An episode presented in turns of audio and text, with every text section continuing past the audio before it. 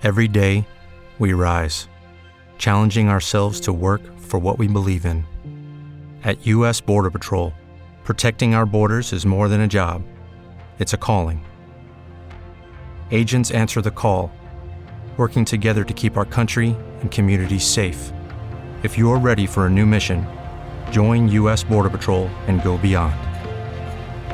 Learn more at cbp.gov/careers. Correre per me è un modo di vita, correre per me è un modo di ridere, è un modo di piangere, è un modo di espressare i miei sentimenti.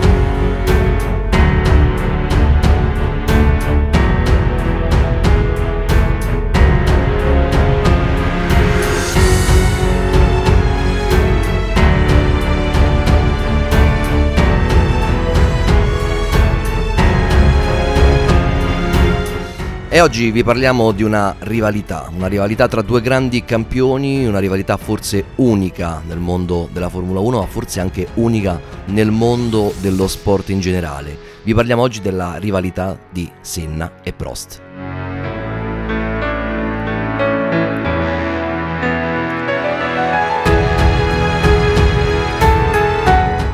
E con me, come sempre, quando parliamo di storia, il mio grande amico Giulio Scaccia. Ciao Giulio! Eccoci, ciao Antonio, ciao a tutti. Oggi grande Formula 1, grande storia, grandi campioni. È una puntata veramente eccezionale, parliamo di due miti assoluti del mondo della Formula 1 e questa grande rivalità tra due persone diverse sia nel modo di guidare le vetture, ma sia anche, penso, nel loro stile di vita. Ma cominciamo questo racconto partendo ovviamente forse dall'episodio principale che innescò poi una serie di eventi che portò a questa grande rivalità. Parliamo del Monaco 1984, un gran premio che è rimasto appunto scritto nella storia sia per la scoperta di una grande stella, appunto Ayrton Senna, ma sia perché andò in un modo un po' particolare, Giulio. Pioveva a dirotto quel giorno a Monaco, le condizioni della pista erano veramente proibitive, furono tantissimi campioni che uscirono e andarono a sbattere contro i guardrail e quindi uscirono dalla gara.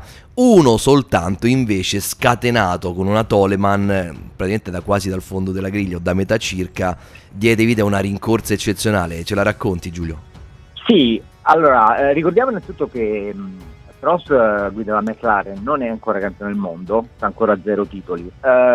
Senna è al suo primo anno in Formula 1, mentre Prost è arrivato nell'80, McLaren, Renault e poi ora di nuovo McLaren. Sì. E Senna inizia a recuperare velocemente dalle retrovie e si avvicina a Prost. A un certo punto Jacky Ickx, tra le sue grandi scelte, tra l'altro amico di Prost, iniziamo a vedere come i due in qualche modo sono collegati, decide di sospendere la gara, ma dal momento che non sono stati superati l'oltre il 70% di gara, i punteggi sono dimezzati. Ricordiamo c'è il vecchio punteggio, 9 al primo, 6 al secondo, 4 al terzo e così via. Sì, diciamo che una curiosità che Ickx praticamente si dice, ma le lingue raccontano di quella volta, che praticamente avevano lui e Prost, cioè Ickx e la McLaren di Prost in realtà, uno sponsor in comune che era la TAG, e quindi diciamo così che per fare un favore al loro sponsor appunto diede lo stop alla gara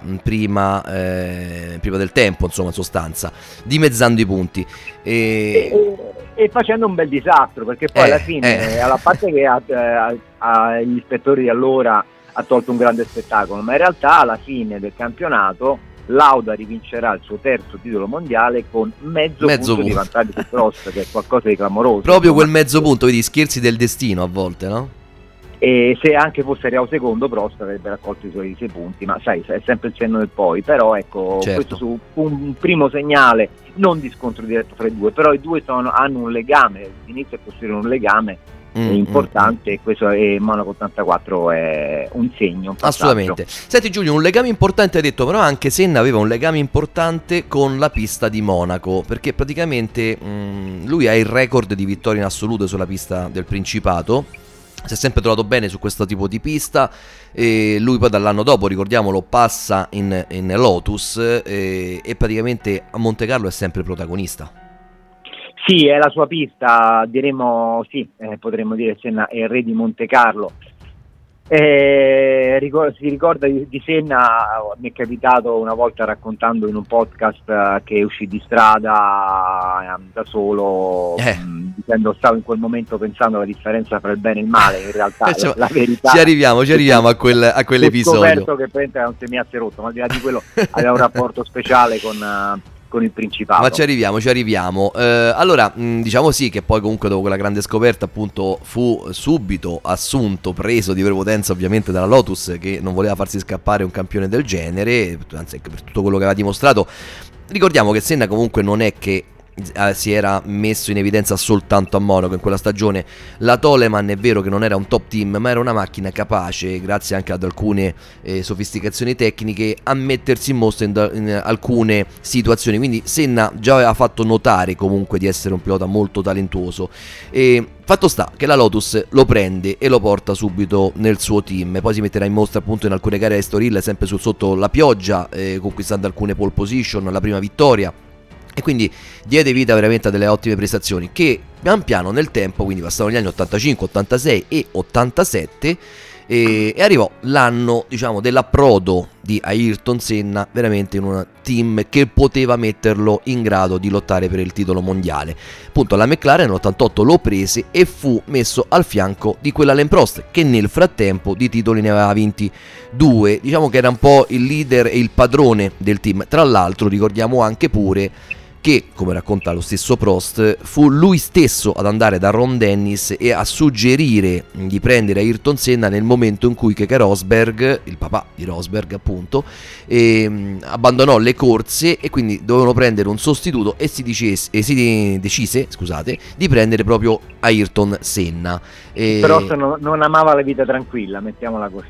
No, in effetti su questo, chissà, forse sì, aveva visto che era un gran pilota, infatti ne parlò benissimo con Ron Dennis, ma forse non immaginava mai di poter arrivare a una simile poi lotta interna.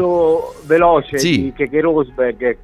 Hey guys, it is Ryan. I'm not sure if you know this about me, but I'm a bit of a fun fanatic when I can. I like to work, but I like fun too. It's a thing. And now the truth is out there. I can tell you about my favorite place to have fun. Chumba Casino. They have hundreds of social casino style games to choose from, with new games released each week. You can play for free anytime, anywhere. And each day brings a new chance to collect daily bonuses. So join me in the fun. Sign up now at ChumbaCasino.com. No purchase necessary. VGW Group. Void where prohibited by law. See terms and conditions. 18+. With Lucky Land Slots, you can get lucky just about anywhere. Dearly beloved, we are gathered here today to... Has anyone seen the bride and groom?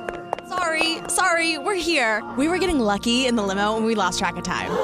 No, Lucky Land Casino. With cash prizes that add up quicker than a guest registry. In that case, I pronounce you lucky. Play for free at LuckyLandSlots.com. Daily bonuses are waiting. No purchase necessary. Void where prohibited by law. 18+. Terms and conditions apply. See website for details. Disse quando arrivò in McLaren, dice: ero convinto di essere il pilota più veloce in Formula 1. Poi quando ho visto Prost mi sono ricreduto. Beh, diciamo cioè qui mi fa da sorridere perché cioè vabbè, lasciamo stare Rosberg, per carità, sì, campione del mondo anche lui, ma insomma sappiamo che ha vinto un titolo mondiale in condizioni un po' particolari. Allora, ma parliamo di questo mondiale 88. Senna alla guida della McLaren prende subito una botta all'inizio, con una polemica e una squalifica nel Gran Premio di casa. All'epoca si correva a Rio de Janeiro, e sotto il suo pubblico prese subito una squalifica per non aver rispettato le procedure di partenza, e vinse, guarda un po', proprio Alain Prost, che se Senna era di casa a Monaco, possiamo dire che Prost invece era di casa in Brasile, perché comunque anche lui ha il record di vittorie su quella pista. E, tra l'altro inizia una stagione dominata in lungo e largo dalle due McLaren. Sì. Ricordiamo allora che il regolamento prevedeva innanzitutto delle macchine turbo, la McLaren tra l'altro aveva ottenuto l'esclusiva del motore Honda sulla sua vettura e mise in pista una macchina strepitosa. Quell'anno l'88 conquistò la bellezza di 15 vittorie su 16 gare, l'unica a non essere conquistata fu quella appunto di Monza, ma poi ci arriveremo, dove vinse con una doppietta alla Ferrari.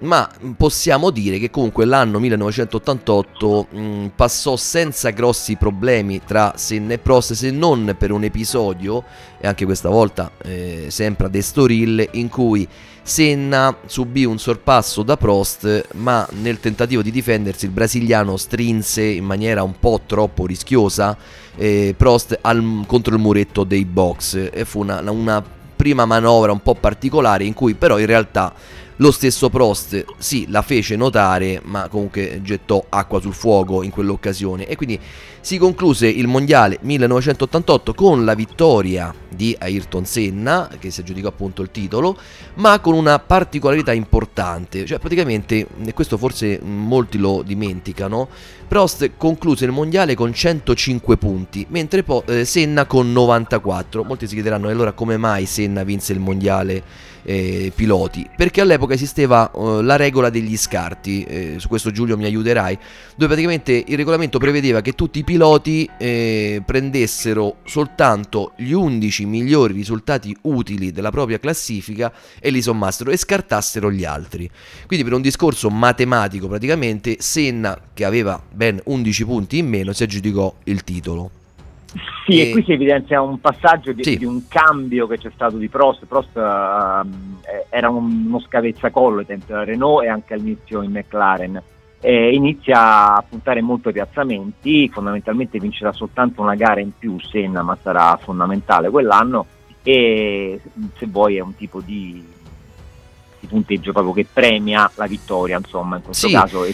Diciamo che era un punteggio che già si utilizzava negli anni 60 e che era stato scelto e deciso perché in realtà i ritiri erano tanti, e quindi per dare anche, come dici te, più importanza alle vittorie e forse anche un po' più di sale e pepe, insomma, alle competizioni dell'epoca, si decise di utilizzare questa situazione di punteggio. Va detto però che certamente nel caso di Prost, tra l'altro le statistiche su questo ci evidenziano come addirittura Prost, con la bellezza di 7 vittorie e 7 secondi posti su 16 gare, e non si aggiudicò il mondiale. È un record quei 7 vittorie e 7 secondi posti, che addirittura dobbiamo aspettare gli anni 2000 per essere eguagliato e battuto da Schumacher in Ferrari. Con tutto che fece un record del genere, non riuscì a vincere il titolo mondiale. Questa è una cosa che va evidenziata, anche perché poi la cosa si è ripetuta in maniera forse un pochino meno evidente l'anno dopo. Ma prima di arrivare all'anno dopo, ricordiamo innanzitutto che Giulio, c'era, diciamo, possiamo dire che c'era un nostro amico che lavorava in coppia insieme a Senna e Prost? Te l'ha raccontato tante volte, un amico di Pit Talk, un nostro amico, Emanuele Pirro. Esatto. Chiamato da Ron Dennis nell'88 a Suzuka, in casa del Giappone, dei giapponesi, a fare il collaboratore Prost e Senna. Quindi quando lui ci ha raccontato, sia in radio sia con delle interviste il rapporto chi erano Prost e Senna, ci ha dato proprio una presa diretta, mediata da altro, quindi una fonte primaria di valore enorme. Diciamo che è stato un privilegiato a lavorare con due piloti di questo calibro. Ma io a questo punto, siccome abbiamo recuperato ovviamente quell'audio preziosissimo di quella puntata di Pit Talk in cui Emanuele ci racconta un po' come erano quei due piloti lì, io lo andrei ad ascoltare e poi magari commentiamo subito dopo insieme quello che fu detto appunto da Emanuele Pirro a Pit Talk.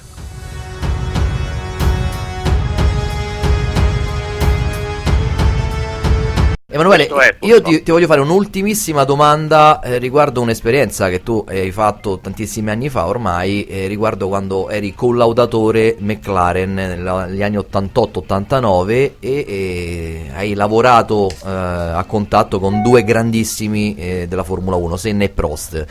Ci puoi dire che persone erano e se erano diversi, quanto erano diversi e che ricordo ti hanno lasciato e se ti hanno insegnato qualcosa? Sì, a voglia, mi hanno insegnato tantissimo e quando posso cerco anche di trasmetterlo agli altri, perché uno con un po' di superficialità può pensare che chi è così bravo, non so, anche in altri sport, Ronaldo, Totti, questa gente così speciale sia brava perché è stata baciata dalla fortuna o dal Padre Eterno o è nata con delle doti. Questo è parzialmente vero ma non è completamente vero e lo credevo anch'io. Poi lavorando a fianco di Senna e Prost io ho visto che non solo questa gente così speciale ha un talento chiaramente unico, però ci mette anche tantissimo del proprio, l'intensità, la dedizione, l'impegno, l'attenzione ai dettagli, non essere mai contenti e cercare sempre di migliorarsi, non cercare mai scuse con se stessi e quando le cose non vanno perfettamente andare subito a vedere e a cercare cosa avrebbero potuto fare per fare meglio.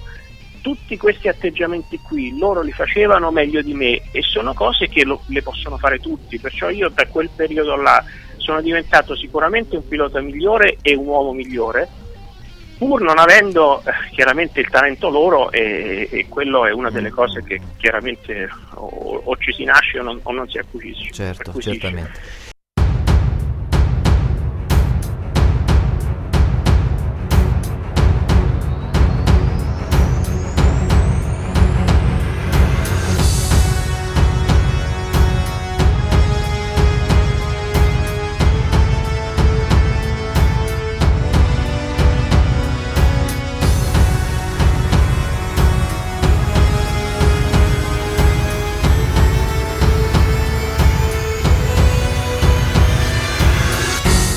Giulio, quindi dal racconto di Emanuele abbiamo sentito sì due piloti che baciati dalla fortuna, da capacità che hanno avuto così per natura nelle doti di guida, anche forse a livello caratteriale erano due grandissimi campioni con doti eccezionali, però Pirro evidenzia anche che sì c'era sicuramente qualche cosa di innato ma c'era anche la capacità, questa grande dedizione nel lavoro. Io mi ricordo appunto due piloti ultra sofisticati, forse a livello dei Schumacher, che dici?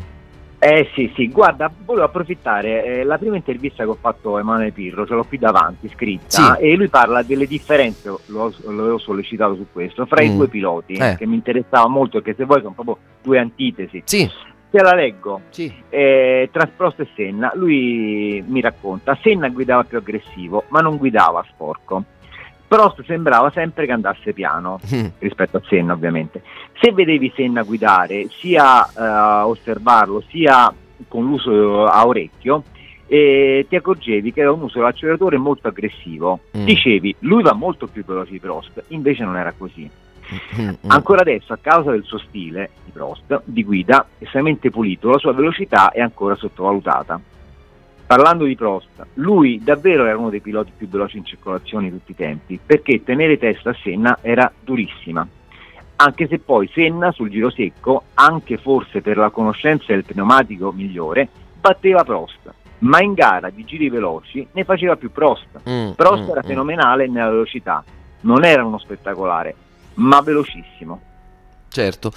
Giulio, io prima di chiudere però l'anno 88 vorrei ricordare, vorrei fare due appunti. Ricordiamo innanzitutto che forse anche Prost ha imparato molto da Niki Lauda, no? Ricordiamo, lui era, come dicevi te all'inizio, un po' uno scavezzacollo, però poi dopodiché forse grazie anche all'anno passato insieme in McLaren nell'84 con Lauda riesce a affinare il suo stile di guida ed essere forse anche anche più riflessivo, no? Lo chiamavano il professore, mentre Lauda era il computer con l'anima, quindi ereditò forse, imparò da lui alcune caratteristiche di questo genere. Come dici te, Senna invece era un pilota forse più istintivo, per certi aspetti racconta anche di cose un po' particolari, come quella che accennavi prima te, di questo giro appunto, la capacità di avere della grandissima concentrazione in qualifica sul giro secco, tanto da calarsi in dimensioni un po' particolari. Però come dicevi te prima, ricordiamo anche nell'88 quando appunto a Monaco andò a sbattere contro le barriere all'ingresso della galleria. Sì, l'88 è l'anno delle visioni mistiche per Senna, quelli un po' cattivi. Mi è capitato anche di seguire una tesi di marketing su questo. Alcuni sostengono che Senna creò fondamentalmente un personaggio. Questo in questo momento non ci interessa molto. Tu hai fatto un passaggio molto interessante, Antonio. Allora, potremmo dire che Prost è un pilota ovviamente con delle doti di base, che ha avuto un'evoluzione, perché pochi si ricordano il Prost che ha buttato via un po' per errori, un po' per rotture meccaniche, e alla macchina la spremeva tanto, almeno un paio di mondiali con la Renault, l'82 e l'83.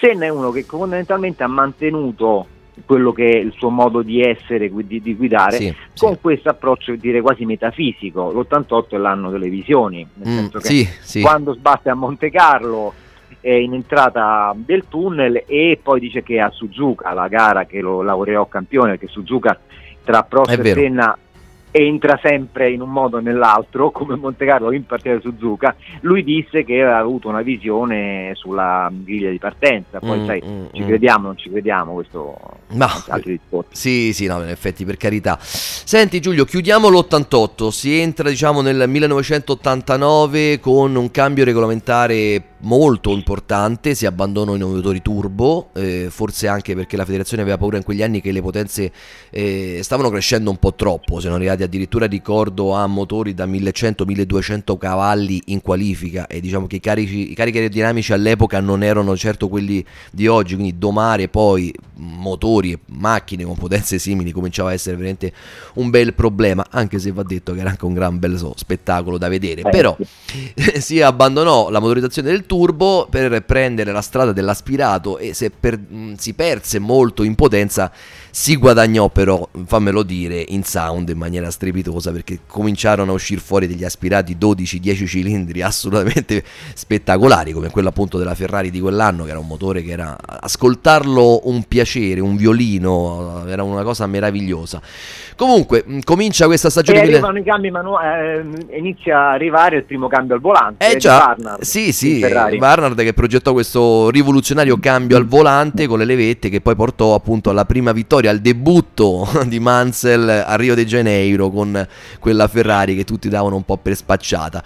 Ma comincia anche la stagione così della lunga battaglia nuovamente tra Senna e Prost, dove Prost cerca di vuole riottenere per forza il titolo mondiale perso nell'88, diciamo un po' appunto come abbiamo detto prima, per questa regola un po' così particolare degli scarti.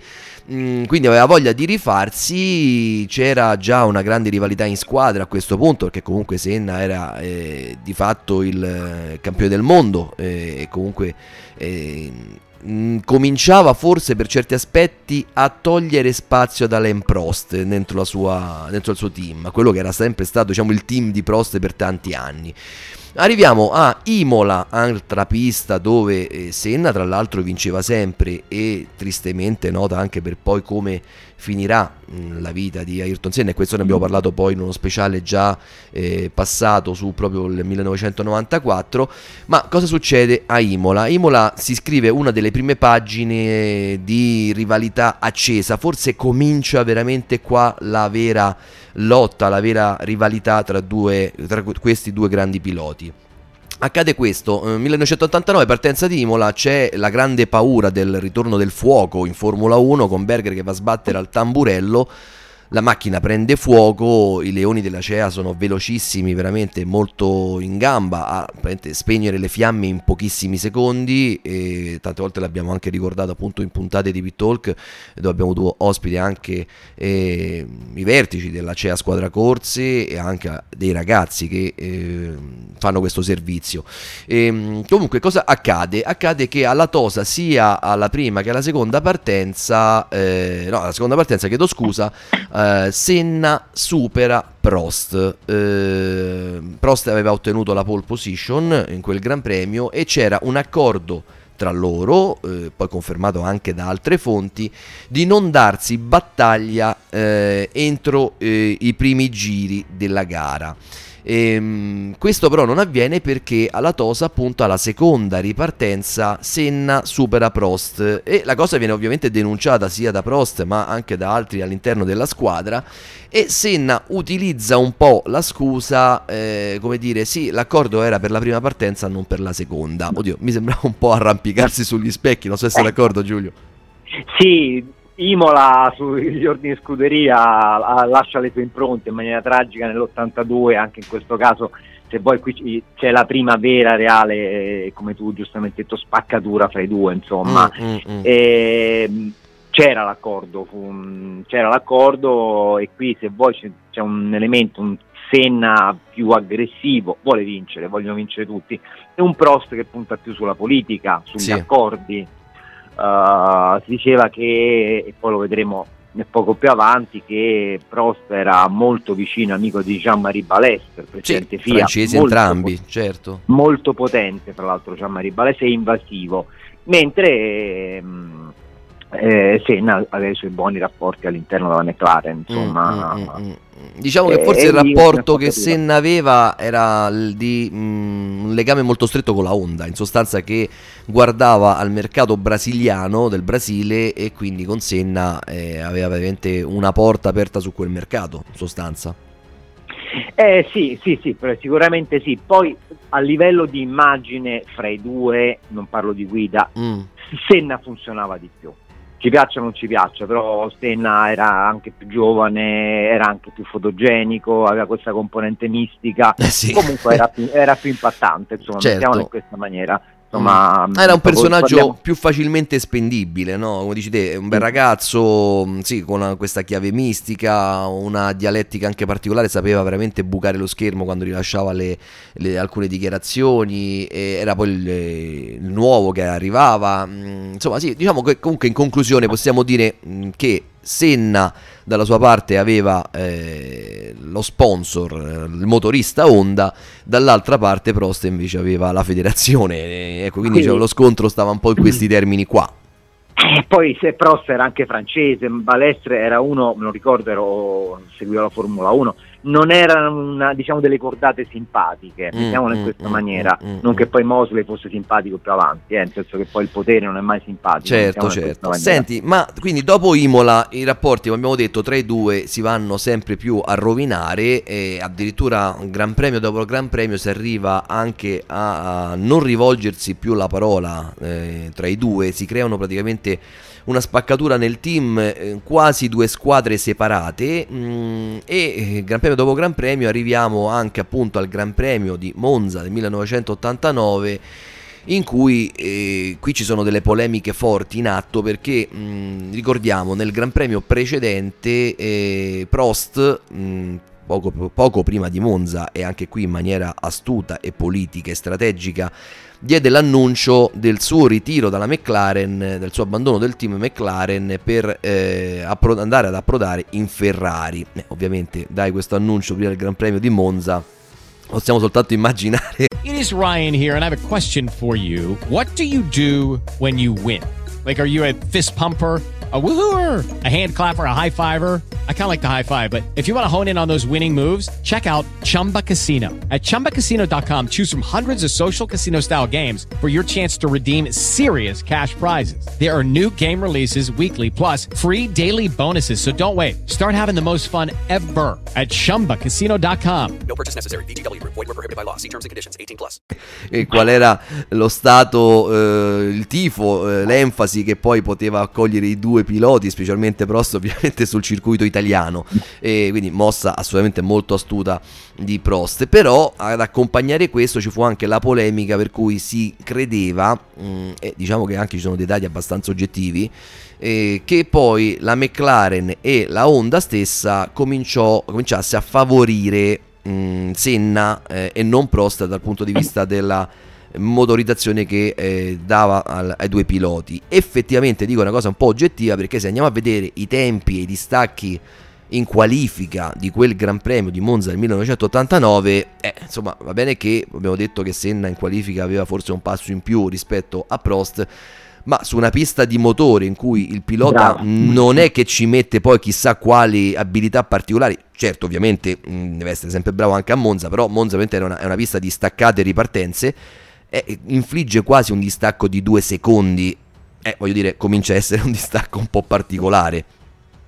Monza viaggi sui millesimi, sui centesimi le distanze, insomma, non è Spa, ma anche se poi a Spa anche 2 secondi sarebbero tantissimi anche a Spa. Sì, anche se poi lì è anche una pista più lunga, sarebbe cambierebbero. A Monza stona la cosa, tant'è vero che a prendere le difese di Prost ci pensarono anche due piloti, uno se non ricordo male era proprio Mansell, l'altro in questo momento mi sfugge, forse Rosberg papà, che presero un po' le difese di Prost, dicendo che effettivamente anche a parer loro, era Piquet, vabbè, insomma, poi Piquet ovviamente aveva una rivalità. Piquet andava a nozze, insomma, non aspettava altro, insomma, con il brasiliano. Però Mansell e Piquet effettivamente si misero dalla parte del pilota francese, dicendo e confermando che anche secondo loro c'erano delle disparità di trattamento tra i due, e vabbè, diciamo che insomma erano abbastanza evidenti.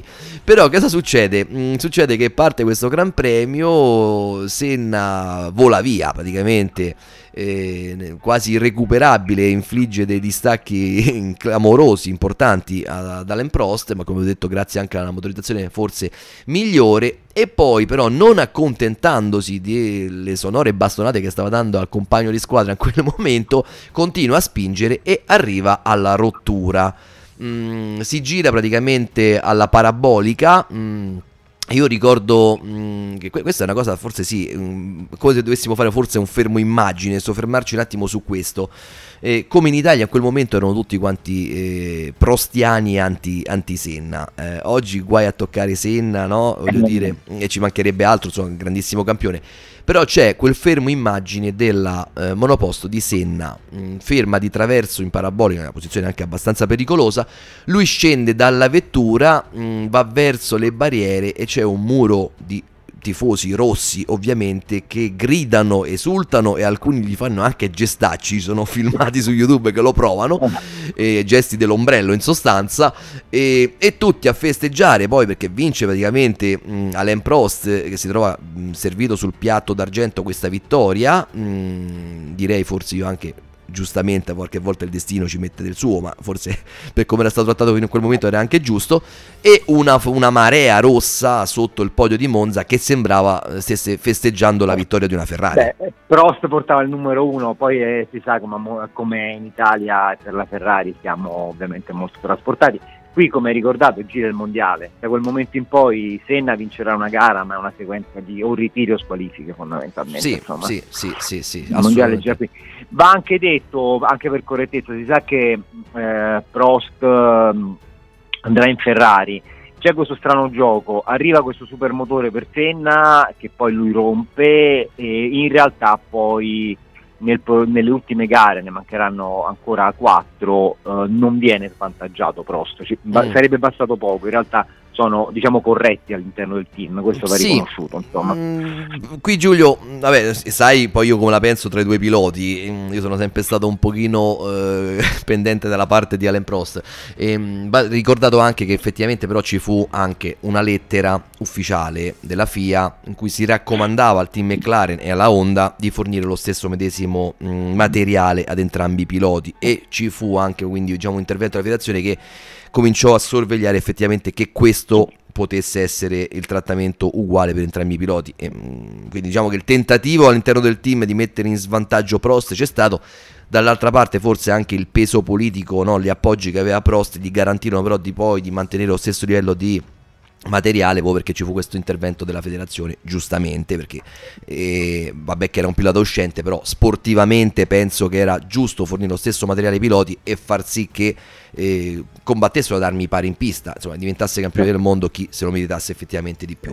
Ma arriviamo a un altro gran premio chiave, prima di arrivare a Suzuka 89 passiamo per Estoril 1989, dove succede un qualche cosa di particolare. Allora, ogni tanto la Ferrari, diciamo così, cominciava ad andare forte, veramente forte, già si cominciava a vedere il lavoro di Barnard e forse si intravedeva di quello, di quanto poteva essere positivo fuori nel 1990 la monoposto. Forse Prost aveva proprio per questo scelto la Ferrari, aveva cominciato a capire e vedere che la Ferrari stava crescendo sempre di più.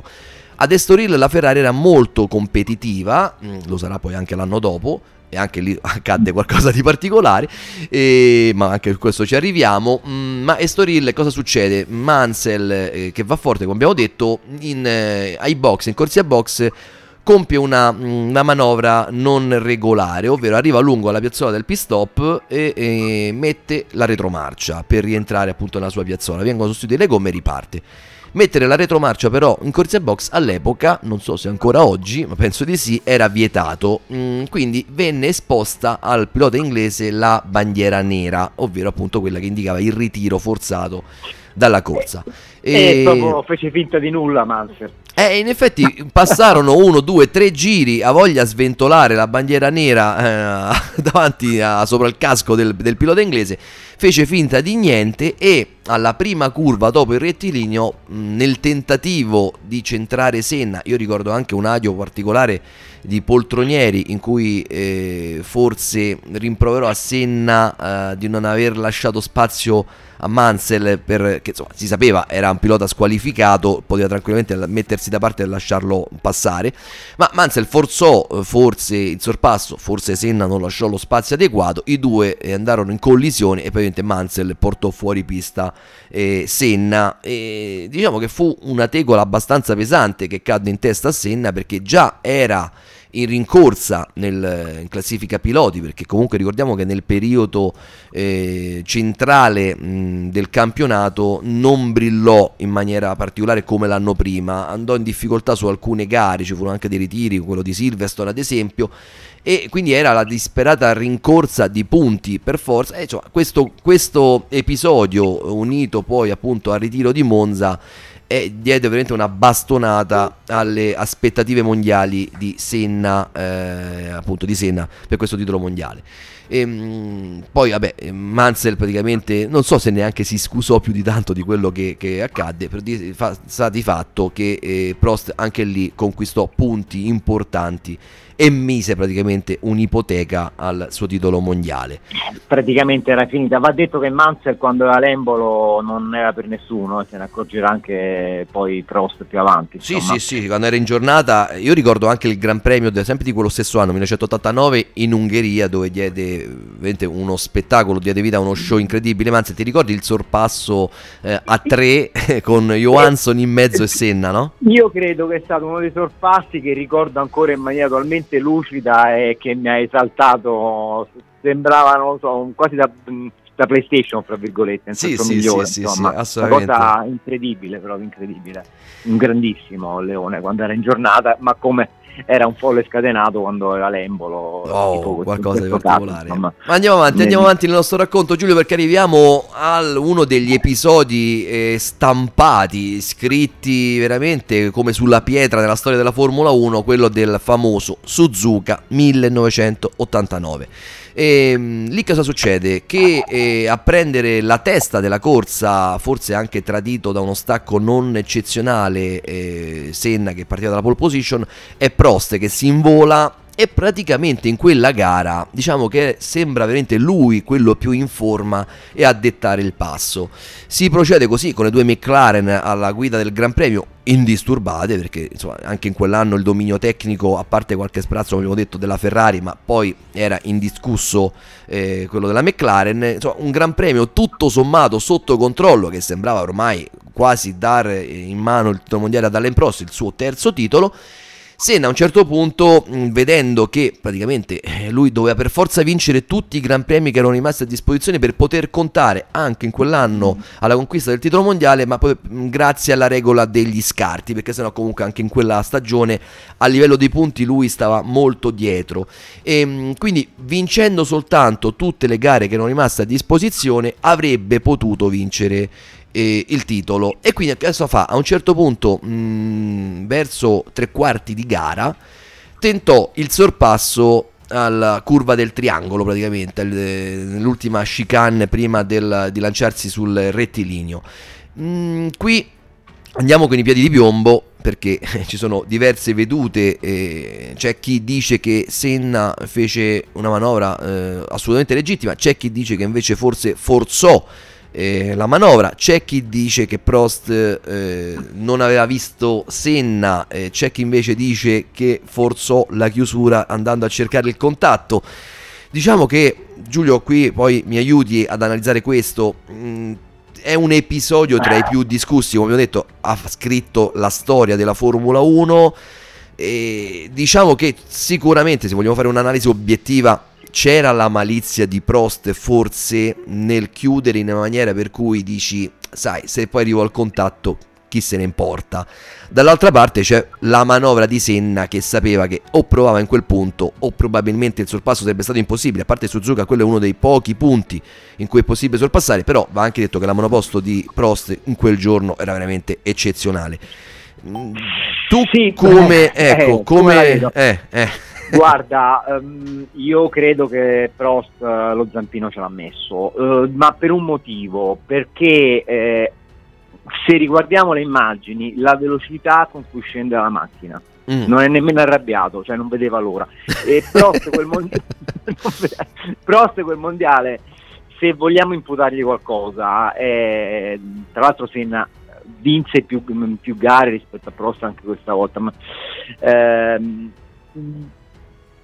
l'ha cercato, l'avrebbe vinto probabilmente comunque, perché aveva un buon distacco, perché Senna, come detto prima, nella seconda fase del campionato, fra errori e rotture soprattutto, non sta vivendo un momento eccezionale. Secondo me l'ha cercato, Senna poteva aspettarselo, e poi Senna si fa aiutare dei commissari per ripartire, sì, però sì. Io credo che Prost l'abbia cercato. Della malizia, voglio dire, ne abbiamo vista tantissima in tanti anni in Formula 1, per carità. Non ha fatto, fa parte, diciamo, di questo sport, Giulio, dai, ci sta anche, sì. Ricordiamo però che sì, c'è il contatto, perché poi che cosa avviene? Non finisce mica lì il mondiale, c'è il contatto, come dici te, Prost scende di corsa dalla sua vettura col motore spento, in particolare che fanno notare molti, che lascia addirittura la marcia ingranata per mettere ancora più in difficoltà i commissari a rimuovere la sua macchina e quindi, diciamo, a sganciare quella di Senna invece resta nell'abitacolo, anche lui con il motore spento, però all'ala anteriore danneggiata, come dici te, si fa aiutare dai commissari. Anche, vuol dire, è riportato da più parti che per riaccendere il motore lui si fa spingere dai commissari, e non era regolare, non era permesso questa situazione, e tra l'altro per rimettersi in pista si fa spingere verso la via di fuga, leggermente in discesa, quindi tra la discesa e la spinta dei commissari riesce a mettere in moto la macchina e riparte, e si rimette in pista utilizzando proprio questa via di fuga. Dà vita a un giro innanzitutto particolare, perché aveva questa ala rotta, e quindi sì, un giro abbastanza lento in cui riuscì comunque a ripercorrere praticamente tutta la pista di Suzuka e rientrare in box. Sostituì l'ala anteriore danneggiata e ripartì. In quel momento in testa però andò Nannini, anche se non di tantissimi secondi, perché comunque in quel momento, ricordiamo, prima dell'incidente Senna e Prost avevano fatto il vuoto dietro di loro, quindi il distacco era molto importante. Tra il giro lento, la sostituzione dell'ala, Senna riuscì in seconda posizione, sì, ma non con un distacco clamoroso, importante ma non clamoroso. Riuscì di conseguenza a recuperare nell'ando dei giri fantastici, mi pare che la media fu di 2 secondi al giro più veloce di Nannini su Benetton. Riuscì a recuperare appunto il pilota senese, e nello stesso punto del contatto con Prost gli arriva un nuovo sorpasso. Questa volta va detto che il sorpasso cominciò forse da più vicino, mentre nel caso di Prost il sorpasso, la manovra di sorpasso cominciò veramente da molto lontano. Lo sorpassò e andò, diciamo, a vincere il mondiale.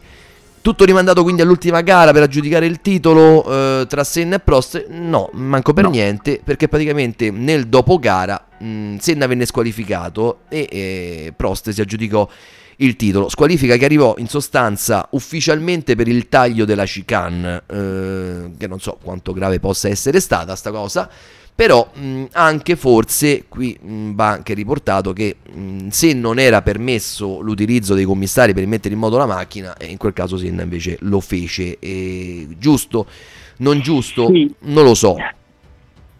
Lì tieni presente che c'è di mezzo anche la federazione, Prost, sì, l'ha calcolata bene, ma ripeto, ha fatto una cosa che negli anni ne abbiamo viste tante di molto più sporche, perché poi c'è quella dell'anno dopo, adesso tra un pochino ci arriviamo, sì, diciamo, toglie un po' di verginità a Prost questa cosa, ma non che ne avesse, insomma, però ecco, tra l'altro Senna fu anche, gli venne sospesa la sua licenza, poi fu riammessa, sì, lettera di scuse, insomma, una lettera di scuse false che si dice che fu firmata invece da Ron Dennis, perché come dici te fu accusato di essere un pilota pericoloso Senna, e anche perché si scagliò contro Balestre con delle accuse pesanti di, appunto, di favoritismo nei confronti di Prost, e Balestre lo escluse dalla Formula 1 e mise appunto questa cosa che se non chiedeva scusa pubblicamente non sarebbe stato riammesso, e Ron Dennis si dice abbia falsificato la firma di Senna e inviato una lettera di scuse in federazione. È una cosa incredibile in quegli anni, per carità, oggi sarebbe praticamente quasi impossibile, con i social sarebbe in un attimo dire no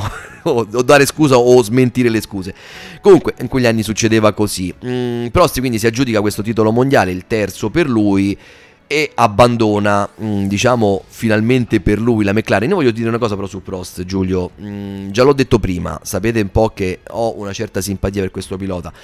Da una parte, quando altri piloti hanno messo della malizia nelle loro manovre sono stati sempre condannati, sempre esaltati, dicendo appunto che la malizia è un qualche cosa che fa parte del campione e ci deve essere quel pizzico di cattiveria.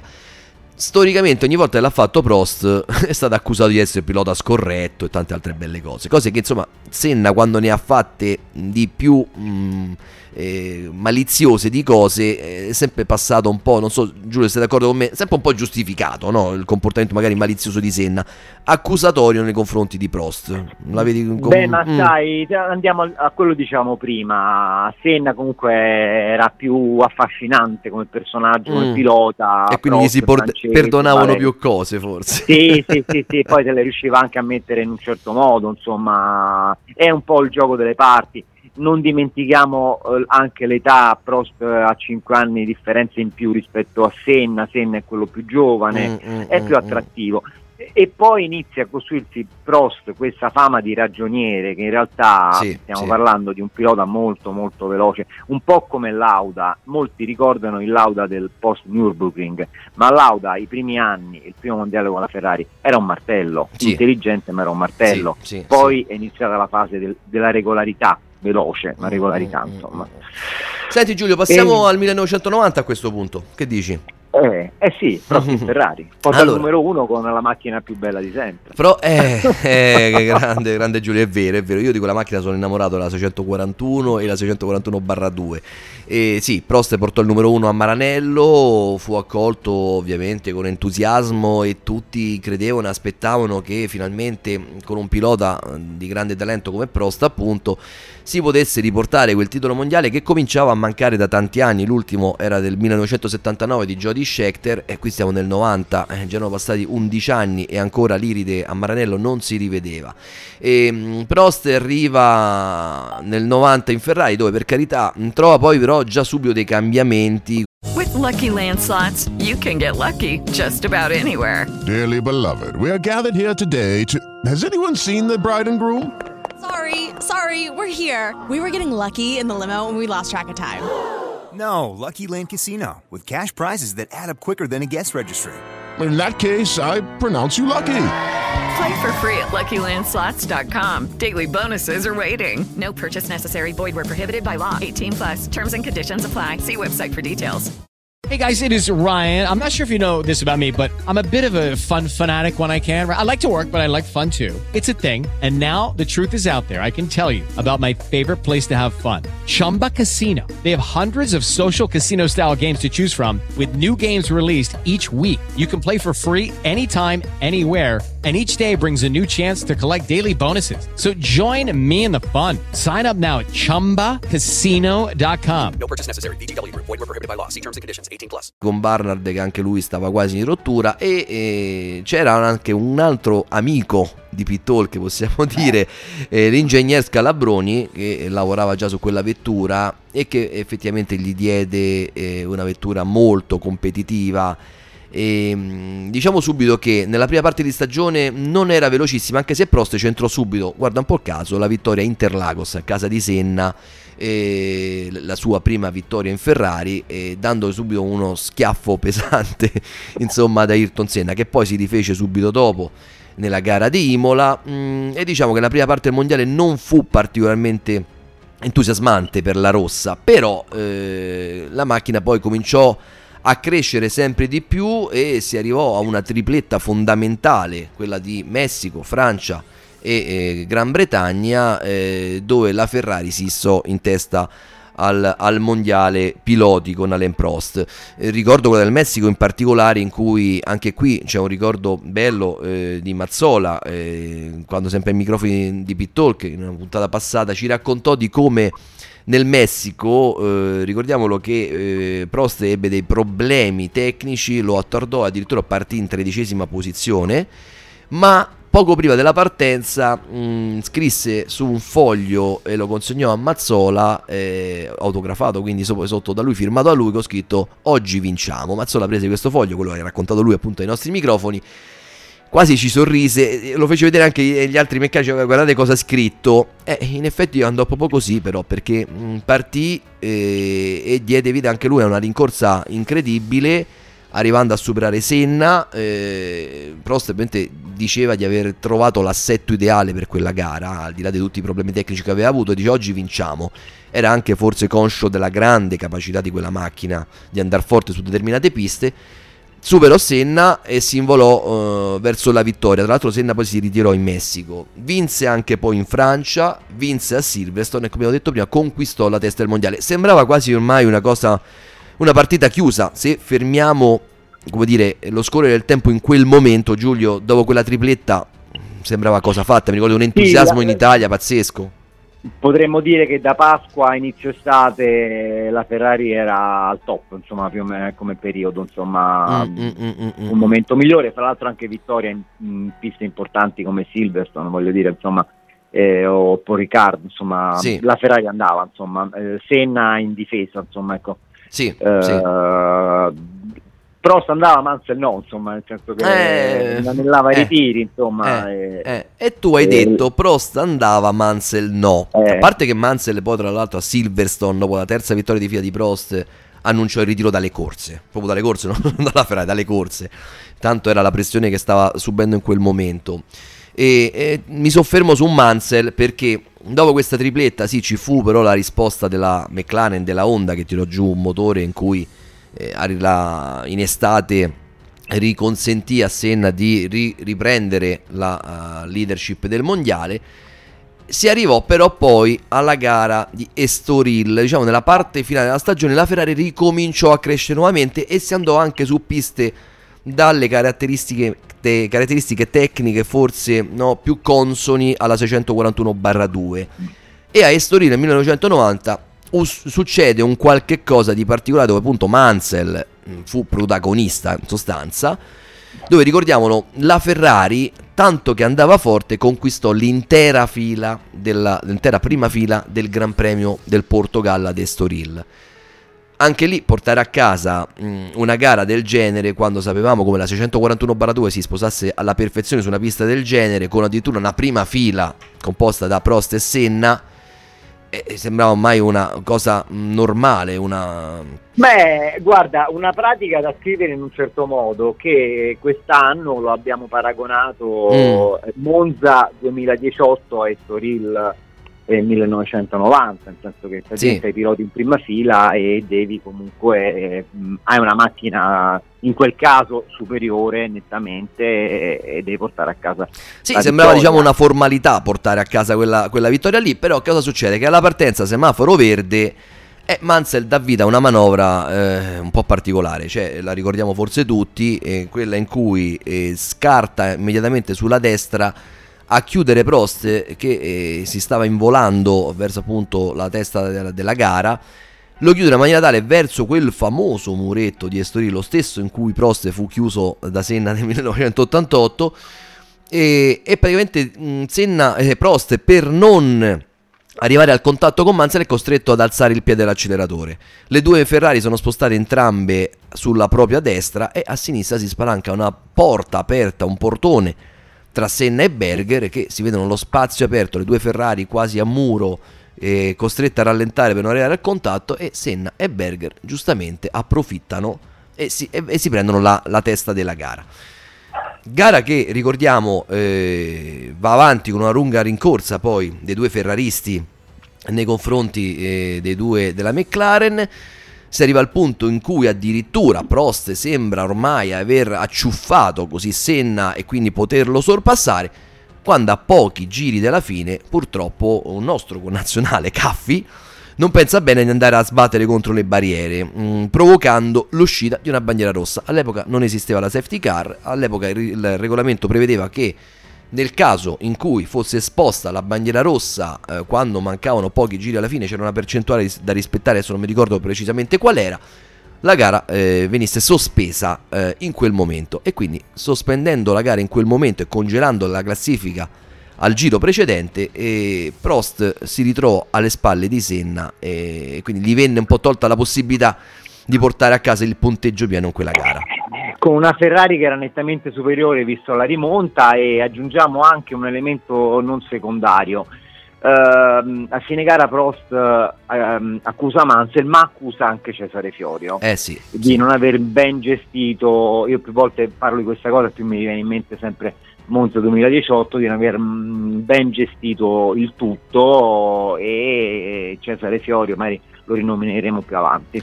Sì, diciamo che la cosa che colpì molto il pubblico, gli addetti ai lavori e chi commentava e seguiva quella stagione di Formula 1 furono i festeggiamenti in sostanza tra Senna e Mansell sul podio, dove si abbracciarono, ridevano, cioè sembrava come se Mansell fosse addirittura il compagno di squadra di Senna in sostanza. Quella fu una cosa veramente che diede un po' fastidio ai tifosi ferraristi, ma ovviamente a Prost in particolare. Ma ripeto, Prost non aveva molti amici, ribadiamo il concetto di prima. Prost, proprio perché sei vicino al potere, che è vicino al potere difficilmente ha molti amici. E in Ferrari sappiamo, la Ferrari quanto sia un ambiente complesso, inizia a manifestarsi delle inclinature, ma in maniera molto evidente. Senti, ma Giulio, devo chiedere una cosa, secondo te, tante volte ne abbiamo parlato anche in tante puntate della rivalità tra i piloti e le invidie, considerando che Mansell stava soffrendo in quell'anno pesantemente i risultati che Prost invece stava riuscendo ad ottenere, è possibile che in buona sostanza quasi preferisse che Prost non vincesse il mondiale? Ti direi in parte sì, probabilmente sì. Non dimentichiamo che Mansell era un atipico, per quello abbiamo detto prima, no? Grandi giornate ma grandi emboli anche, proprio per quello succedeva. E questo era uno di quelli. Sicuramente, ma è anche inglese. Gli inglesi hanno una loro mentalità, un modo di vedere le cose, direi quasi molto poco europeo, molto poco latino, infatti non sono latino, tra l'altro, insomma. Sì, quello che dici è possibile, insomma. È un Alonso che festeggia con Raikkonen nel mondiale del finlandese nel 2007 sul podio, mi scappa questa battuta, ma al di là di quello sì, è possibile un Mansell che comunque è battuto nettamente da Prost in quell'anno. In Ferrari Mansell è stato 2 anni, ma a parte quei 2 exploit che abbiamo prima citato, non si è mai trovato bene, non si è mai amalgamato con un ambiente molto lontano da quello inglese. Ti cito una cosa, Enzo Ferrari una volta chiamò Graham Hill, parliamo quindi di fine anni 60, quindi roba antica, Ferrari disse a Graham Hill, dice: guardi, lei è un ottimo pilota, è un signore, eccetera eccetera, però è troppo inglese per stare in Ferrari. per dirti come l'ambiente di Maranello in certi casi è molto complesso e difficilmente interpretabile. Certo, sì, certo. Che fosse contento ci sta tutto, comunque. Sì, in effetti, insomma, questo è poi quello che il comportamento, insomma, poi diciamo che chi ascolta questo podcast lo può anche analizzare guardando le immagini su YouTube, insomma, sembra quasi chiaro, sia l'azione iniziale che anche i festeggiamenti successivi.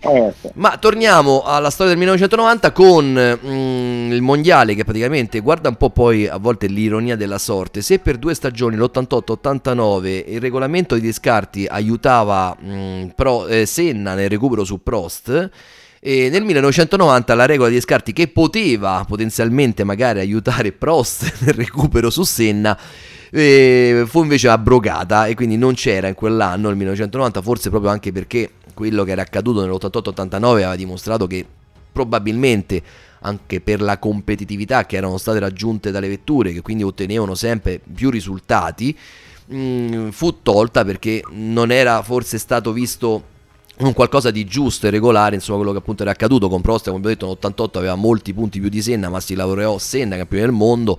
Nell'89 Senna arrivò a quella manovra disperata proprio perché poteva ancora contare, grazie alla regola dei scarti, alla matematica vittoria del mondiale.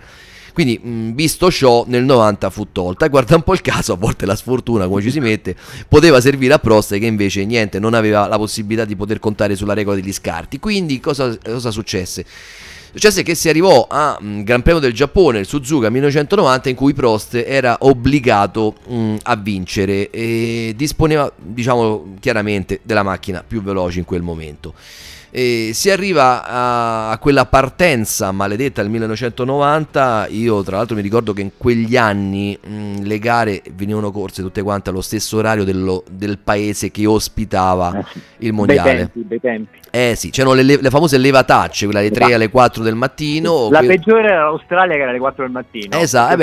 Se dormire o rimanere sveglio. Questa non era proprio di tanto lontana, infatti ricordo di una levataccia assurda per vedere quel Gran Premio, che durò praticamente una manciata di secondi, perché allo start Prost Antonio, su questo ricordiamo una cosa, Senna fa la pole, esatto. Prost è secondo, si decide, qui di nuovo polemiche, di invertire le posizioni, anche qui intervento della FIA, anche il motivo perché in certi casi non era molto simpatico il francese, vengono invertite e Prost parte dal lato più gommato della pista e arriviamo alla prima curva.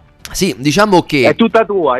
No, è tutta mia, no, anzi io cercherò di essere il più obiettivo possibile. Diciamo che la decisione ufficiale fu quella di dare a chi aveva la pole position il lato destro della pista, e quindi diciamo il vantaggio dell'inserimento in curva, ma sappiamo benissimo che non era un vantaggio, era uno svantaggio, perché come hai detto te il lato destro a quel punto partiva sulla parte non gommata, sporca, e quindi partire sul lato sporco ovviamente avrebbe ritardato e messo in difficoltà chi partiva da quella parte, e in effetti così fu, perché alla partenza Senna fu bruciato da Prost, che era in seconda posizione, ma lo bruciò in partenza partendo appunto dal lato più pulito e gommato, e percorsi quei pochi centinaia di metri, nel momento in cui stava per impostare la prima curva a destra ed era in quel momento leader della gara, Senna in maniera deliberata, diciamocela tutta, lo centrò, deliberata anche perché poi lo dichiarò lui stesso. Certo. Inizialmente ci furono delle battute un po' così piccanti e velenose, dicendo, Senna intervistato disse: a volte i mondiali si decidono alle ultime curve, riferendosi a quello del 1989, a volte si decidono alla prima curva, è come quello appunto del 1990. Diciamo che poi fu chiaramente ammesso da Senna di averlo fatto apposta, era l'unico modo probabilmente anche di chiudere la partita con Prost in quell'anno, perché ormai Prost sembrava veramente, come ho detto, disporre della vettura più competitiva. Forse nel 1990 avrebbe vinto sia a Suzuka e probabilmente anche ad Adelaide, poi certo nella Formula 1 non si sa mai, l'imprevisto può sempre accadere. Però Senna in quel modo diede conclusione a quel mondiale, quindi si aggiudicò matematicamente il titolo. Va detta una cosa, Giulio, non lo so, nella Formula 1 attuale, se Senna, grande campione, riconosciuto da tutti, il leader carismatico, chiamalo come vuoi, però se quella manovra l'avesse fatta oggi sarebbe successo di tutto. Sì, stiamo parlando di un'altra Formula 1. Stiamo parlando di un'altra Formula 1, ma anche per quello che era successo. Allora, ti do la mia versione sull'incidente, però ti faccio prima una domanda io. Sì. Te l'aspettavi? Diciamo che qualcuno se l'aspettava, se la potevano aspettare, anche per come era stato trattato Senna. Io diciamo che l'attenuante a Senna è quella di avergli cambiato il lato, però anche no, se... però il fatto che lo speronasse in quel momento, te l'aspettavi? Beh, no, nessuno. Sincero? No. Tu? Io sì. No, beh, io in maniera così plateale dico la verità, no, non me lo sarei mai immaginato. Diciamo che questo però mi fa venire in mente anche altre occasioni in cui, ad esempio, tu ti ricorderai ovviamente quella di Schumacher quando tentò il contatto con Villeneuve venendo male nel 97 Erez. Sì, gli furono tolti tutti i punti della classifica piloti. Era già un'altra Formula 1. Poi vabbè. Voglio vedere se Villeneuve, allora, tieni pensa una cosa di quel contatto Schumacher-Villeneuve del 97, sarebbe curioso, ovviamente non possiamo mai saperlo, se poi Villeneuve fosse andato fuori pista. Certo. Che cambiava, che succedeva? Io ti dico una cosa, io sempre detto una cosa, non sono sportivo, ok? Allora, secondo me di quel contatto, al posto di Senna avrei fatto la stessa cosa. Tenendo presente quello che c'è in gioco, al posto di Prost, che non è un'accusa, ci mancherebbe altro, me lo dovevo un po' aspettare. Sì, questo è vero, però... gli hai dato il fianco, no, stiamo parlando... D'altronde che poteva fare, Giulio? Diciamocela tutta, vista la possibilità di chiudere la prima curva in prima posizione... Sì, ma infatti, voglio dire, stiamo facendo Divanopoli, come si dice. No, vabbè, serie, ci sta. Discutiamo. Però ecco, la scelta migliore, o se ne poi, era farlo sfilare e poi vedere in gara quello che succedeva. Facendo il Prost nel senso migliore, intelligente, anche quello capace. Poi comunque in qualche maniera devi sorpassarlo. Si sarebbe tornati al triangolo nuovamente. Sì, però gli dato proprio il fianco. È un po' della serie, non aspettava altro, perché hai detto una cosa molto corretta. La Ferrari e Prost quell'anno erano superiori. Quel mondiale si è perso con un inizio un po' stentato, all'Estoril si è perso. All'Estoril, assolutamente sì. E sai, poi quando è così tirata si vedono i dettagli. I dettagli sono anche questo, i dettagli sono anche queste cose. E purtroppo ti dico, da ferrarista c'eri anche tu, allora infatti quando ho chiesto, io a volte parlo di cose un po' datate che sono un po' più grande, avevamo la sensazione, i vecchi ferraristi, che finalmente si sarebbe rivinto, diciamo un po' di sì.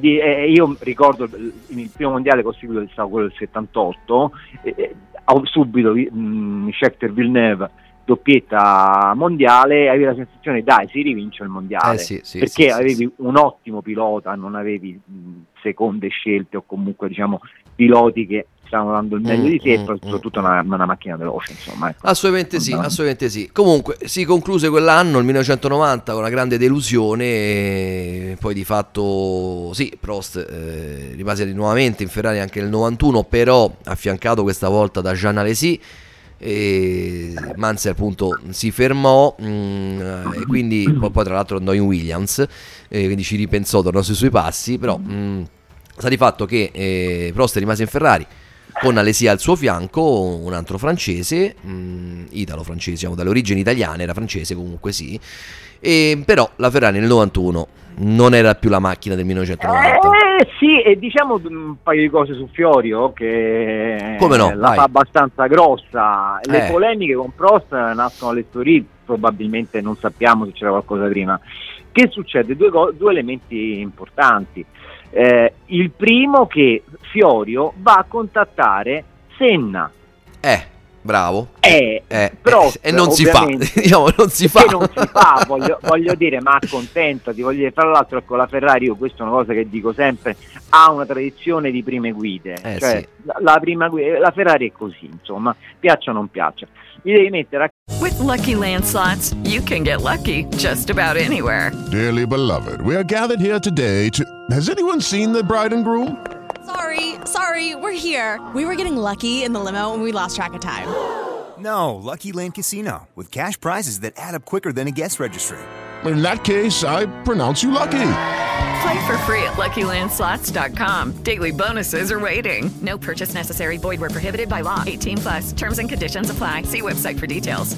Canto a Prost andava bene una Alesi che poi gli hanno rovinato la carriera, anche se poi non è che fosse quale fenomeno, insomma, però comunque l'hanno buttato subito alla posta dei leoni, ma fatto sta che in questa fase nel 91, poi adesso ti lascio subito la parola perché andiamo verso una rottura con la Ferrari, Prost riesce a far licenziare Fiorio. Sì, diciamo una cosa però, io Fiorio non l'ho mai troppo visto positivamente, diciamo così, va, per essere un po' più diplomatici. È buono. Sì, perché come gli è mai potuto passare per la testa, che è questo che non riesco a capire, di rimettere nel tentativo di voler rimettere insieme due piloti che in McLaren avevano fatto fuoco e fulmini, cioè avevano dato vita a delle, cioè, non si parlavano più, piloti che avevano spaccato una squadra completamente, la McLaren, che poi insomma abbiamo visto quello che è accaduto, abbiamo raccontato già. Come ti viene in mente di poter ricreare una coppia del genere in Ferrari? Adesso, questa è una cosa che veramente qualche psicologo mi dovrebbe spiegare. No, ma Fiorio stava bene nei rally, sì. Lì ha fatto bene, sì. Lì ha fatto bene, grandi risultati, sì. Diciamo anche con grandi piloti e una grande per carità, anche una grande gestione manageriale del team, corse, rally, cioè nulla gli toglie i meriti che avevo, però io questa qui di tentare di rimettere insieme due piloti del genere in Ferrari, sinceramente qualcuno me la dovrebbe spiegare. Il che voleva dire probabilmente voleva mandar via Prost, insomma, poi sai chissà le dinamiche interne. Non lo so, la politica, tu come l'hai detto tante volte, in Ferrari sappiamo anche quanto contasse, e quindi insomma. Comunque, arriviamo al 91, macchina, diciamola, pessima, forse una di quelle mal riuscite, come mai, forse nella storia della Ferrari, ce ne sono anche altre che, cioè, già dal 91 in poi la Ferrari ne fece di macchine orribili, purtroppo a livello prestazionale lo ricordiamo tutti. Si arriva al 91, un tunnel nero, sì, adesso, e Prost forse proprio per paura di entrare in un tunnel nero di prestazioni e non sapeva come uscirne, in sostanza voleva lasciare la Ferrari e si inventa un modo un po' politico alla sua maniera di rilasciare delle dichiarazioni in cui parlava male e fortemente della Ferrari. Qui c'è un retroscena che ci ha raccontato il grande Renato Ronco, che collabora con noi nella redazione di F1Sport.it, in cui ci ha svelato come le famose dichiarazioni in cui Prost parlava della Ferrari come se fosse un camion, ricordiamolo che quella fu l'accusa, furono raccolte grazie anche a un suo stratagemma, del suo e del tecnico telecameraman che stava con lui, perché cosa fece? Prost stava rilasciando dichiarazioni alla stampa francese e non era il turno della stampa italiana, e il tecnico, il cameraman che era appunto con Renato Ronco, lasciò la camera appoggiata a una parte con il microfono vicino, accesa però, non sembrava quindi in uso, e stava ovviamente registrando quanto Prost stava dicendo alla stampa, e fu chiaro quando appunto rilasciò la dichiarazione che poi non so fino a che punto effettivamente fu voluta, nel senso che ad riascoltare le parole di Prost lui parlava di quella macchina, in quel determinato Gran Premio, che una macchina era inguidabile e la accostò, paragonò a un camion.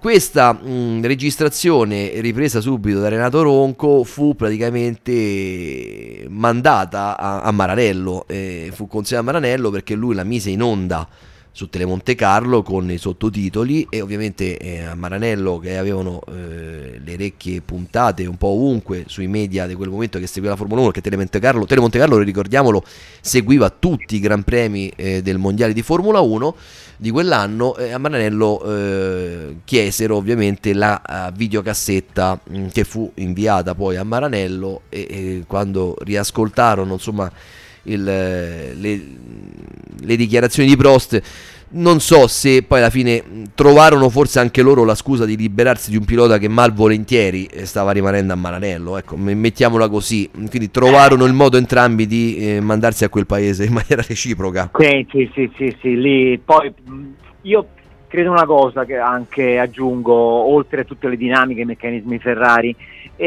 Prost ne uscì logoro, sì. Ma logoro dalla lotta con Senna, logoro dalla McLaren, logoro dal periodo in Ferrari, perché qui stiamo parlando di competizioni ad altissimi livelli, sia in termini e con scuderie complesse, perché pure la McLaren non è che fosse un praticello fiorito. No, insomma. certo. E è possibile, mettici, ecco, ripeto, stiamo parlando di un pilota che stava comunque sulla cresta dell'onda, poi si era confrontato con lì, stiamo parlando di anni di Formula 1, ricordiamolo sempre, in cui Prost si è confrontato, ma poi anche Senna un po' più avanti, sì. Lauda, Piquet, Mansell, Senna, Prost con Senna e viceversa. Ci metto anche Alboreto, perché l'ho sempre valutato bene come pilota. Diciamo che ha cominciato la sua carriera in compagnia di gente anche come Gilles Villeneuve. Quindi stiamo dicendo che logorio probabilmente c'è. Probabilmente c'è. Comunque, il logorio probabilmente arriva. Diciamo che sì, forse anche logorato da questo. Prost alla fine il Mondiale 91 lo chiude in maniera in sordina. Beh, viene licenziato dalla Ferrari. Il Mondiale tra l'altro lo vince Senna a mani basse. Non c'è mai un reale conflitto tra i due in pista, perché non c'è mai contatto, sono talmente lontani, no? Senna sempre molto avanti, Prost è sempre molto indietro purtroppo, quindi soltanto magari in un Gran Premio di Hockenheim in Germania c'è subito della frizione tra loro, che si accusavano, Prost mi pare accusava Senna di frenarli nel rettilineo, perché insomma la Ferrari l'unica cosa buona che aveva in quell'anno era forse il motore, e Hockenheim dell'epoca era un qualcosa che esaltava tantissimo le potenze, quindi Prost in quell'unica gara diciamo rimise il becco nelle prime posizioni e si andò subito insomma a scontrare con Senna, scontrare nel senso a livello di diatriba e di manovra, che poi sì, mancarono il contatto di poco, vabbè, questi comunque sono dettagli. 91 si chiude così. Prost a quel punto nel 92 decide di farsi un anno sabbatico e restare fuori dalle corse, in attesa che si liberi il posto in Williams, perché nel 92 a vincere il mondiale, pensa un po' te, fu proprio Mansell con una macchina a Williams che volava, diciamocela tutta, e riuscì a battere Senna sulla McLaren, tra l'altro la McLaren che era invece in fase discendente a livello invece proprio prestazionale.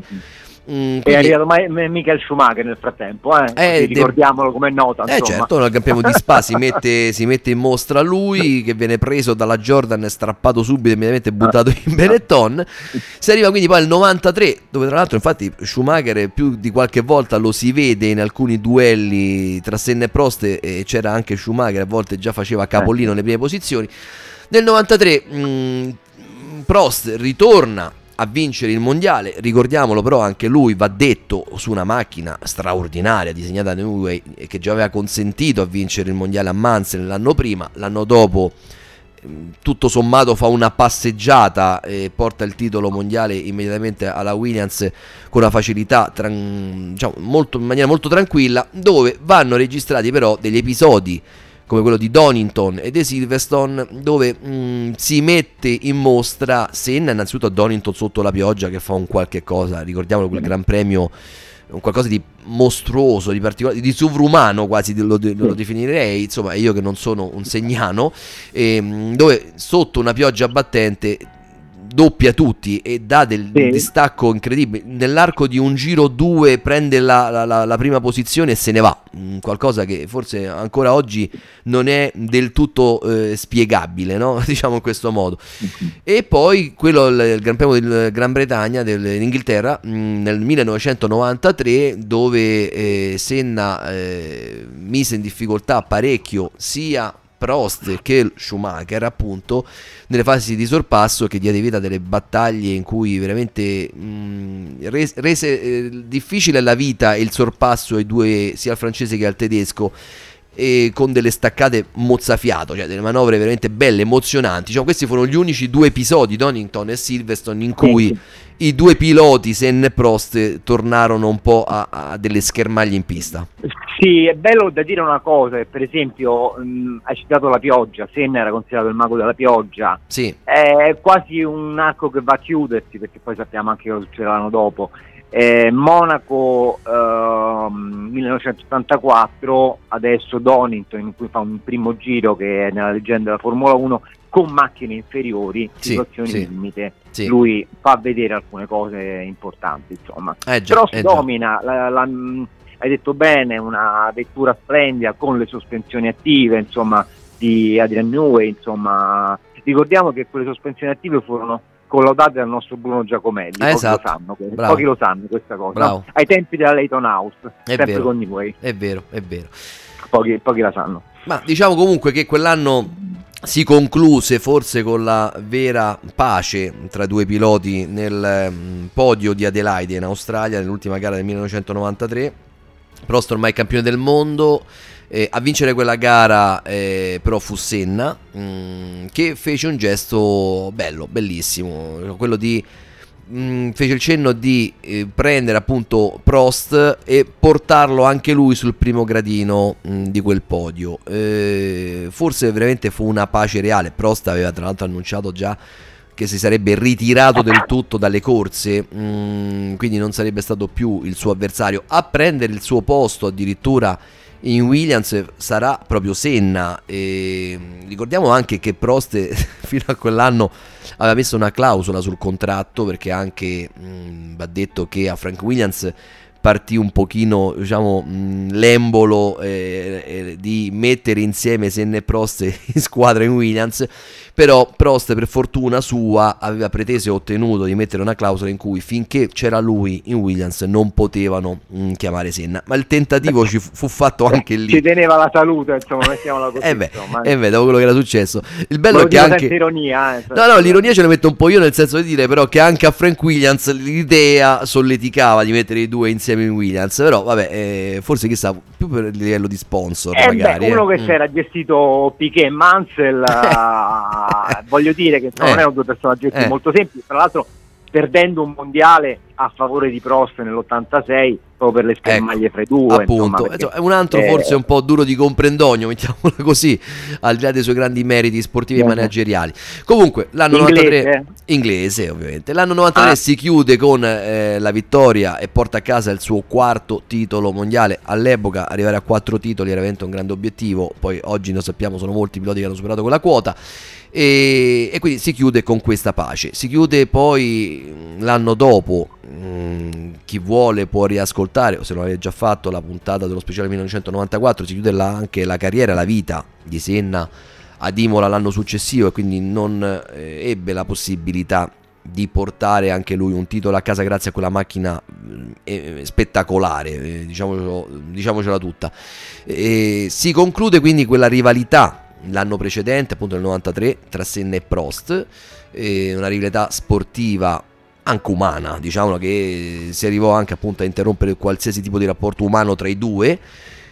Va ricordato però che dopo il ritiro di Prost, tra Senna e Prost nacque veramente, quando ho detto che fecero pace ad Adelaide, era una pace vera, perché nacque un'amicizia. Prost raccontò poi successivamente, dopo la scomparsa di Senna, che Senna tante volte addirittura lo chiamò sul telefono suo personale per confidargli anche alcune sue difficoltà che stava vivendo in quei primi del 94, un qualche cosa che lo stesso Prost fu sorpreso, no? Di come Senna addirittura si aprì a lui, acerrimo nemico fino a qualche tempo prima, ma si aprì a lui in maniera completa, e forse stava nascendo veramente una grande amicizia. Ricordiamo come ad Imola nel 94, al venerdì, Senna salutò Prost che faceva il commentatore per la TV francese, e questo lo mandammo proprio in quello speciale del 1994, mandammo l'audio. Quindi diciamo che si chiuse quella rivalità e si chiuse la carriera anche di Senna.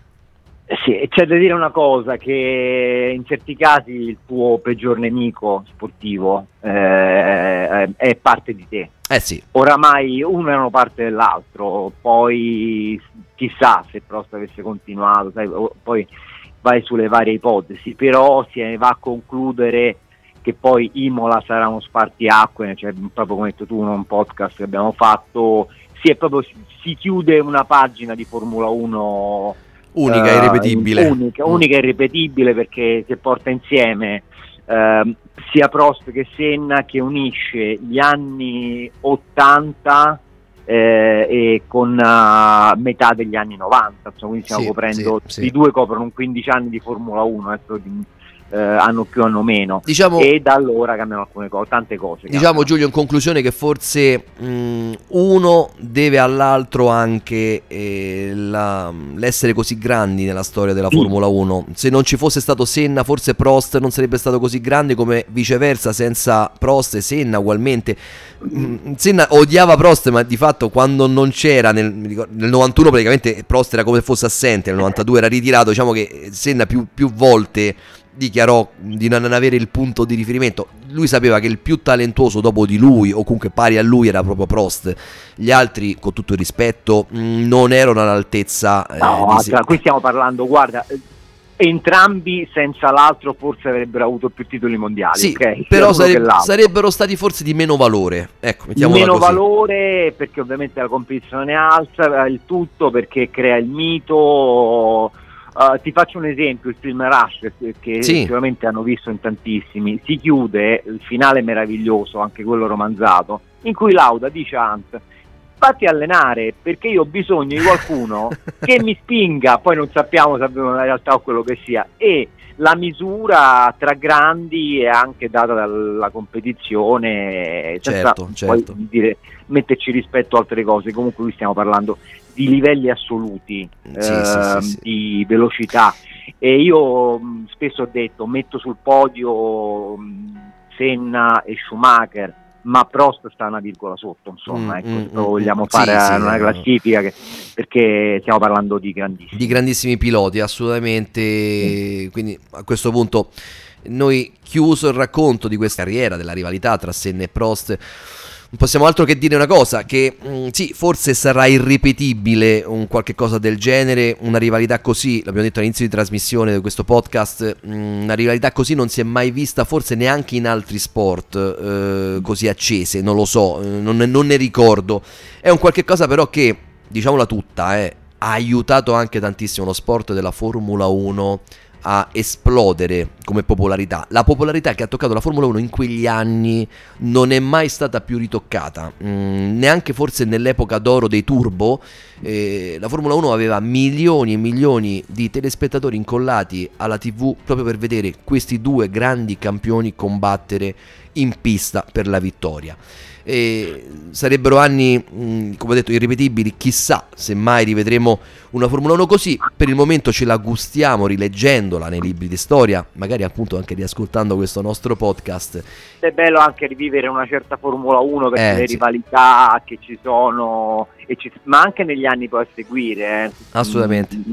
Non sono mai state di quell'intensità, di quel livello, ma anche gli anni passano, il mondo cambia anche la Formula 1, cambiano anche gli uomini, insomma, perché voglio dire, un Prost e un Senna, una loro diversità, non trovano uno spessore nei campioni di oggi, anche se poi ogni atleta, con ogni persona, è figlia anche dei suoi tempi. Certamente. Quindi, Giulio, a questo punto per noi è rimasto soltanto il tempo di salutare, speriamo di aver fatto rivivere delle emozioni belle e veramente forti anche, insomma, a chi ha ascoltato questo podcast, questo lungo racconto di questa storia unica, particolare e irripetibile. L'appuntamento a questo punto, per quanto riguarda i podcast storici, è tra qualche tempo, che tra poco ripartirà anche Pit Talk, quindi poi Pitcast riprenderà più in là, ma ne abbiamo anche altri da raccontare ovviamente. L'appuntamento quindi al prossimo podcast storico, dal sottoscritto, da Antonio Granato e da Giulio Scaccia dall'altra parte del microfono. Ancora, ciao Antonio, grazie a tutti. Grazie a tutti, ci sentiamo presto. Grazie.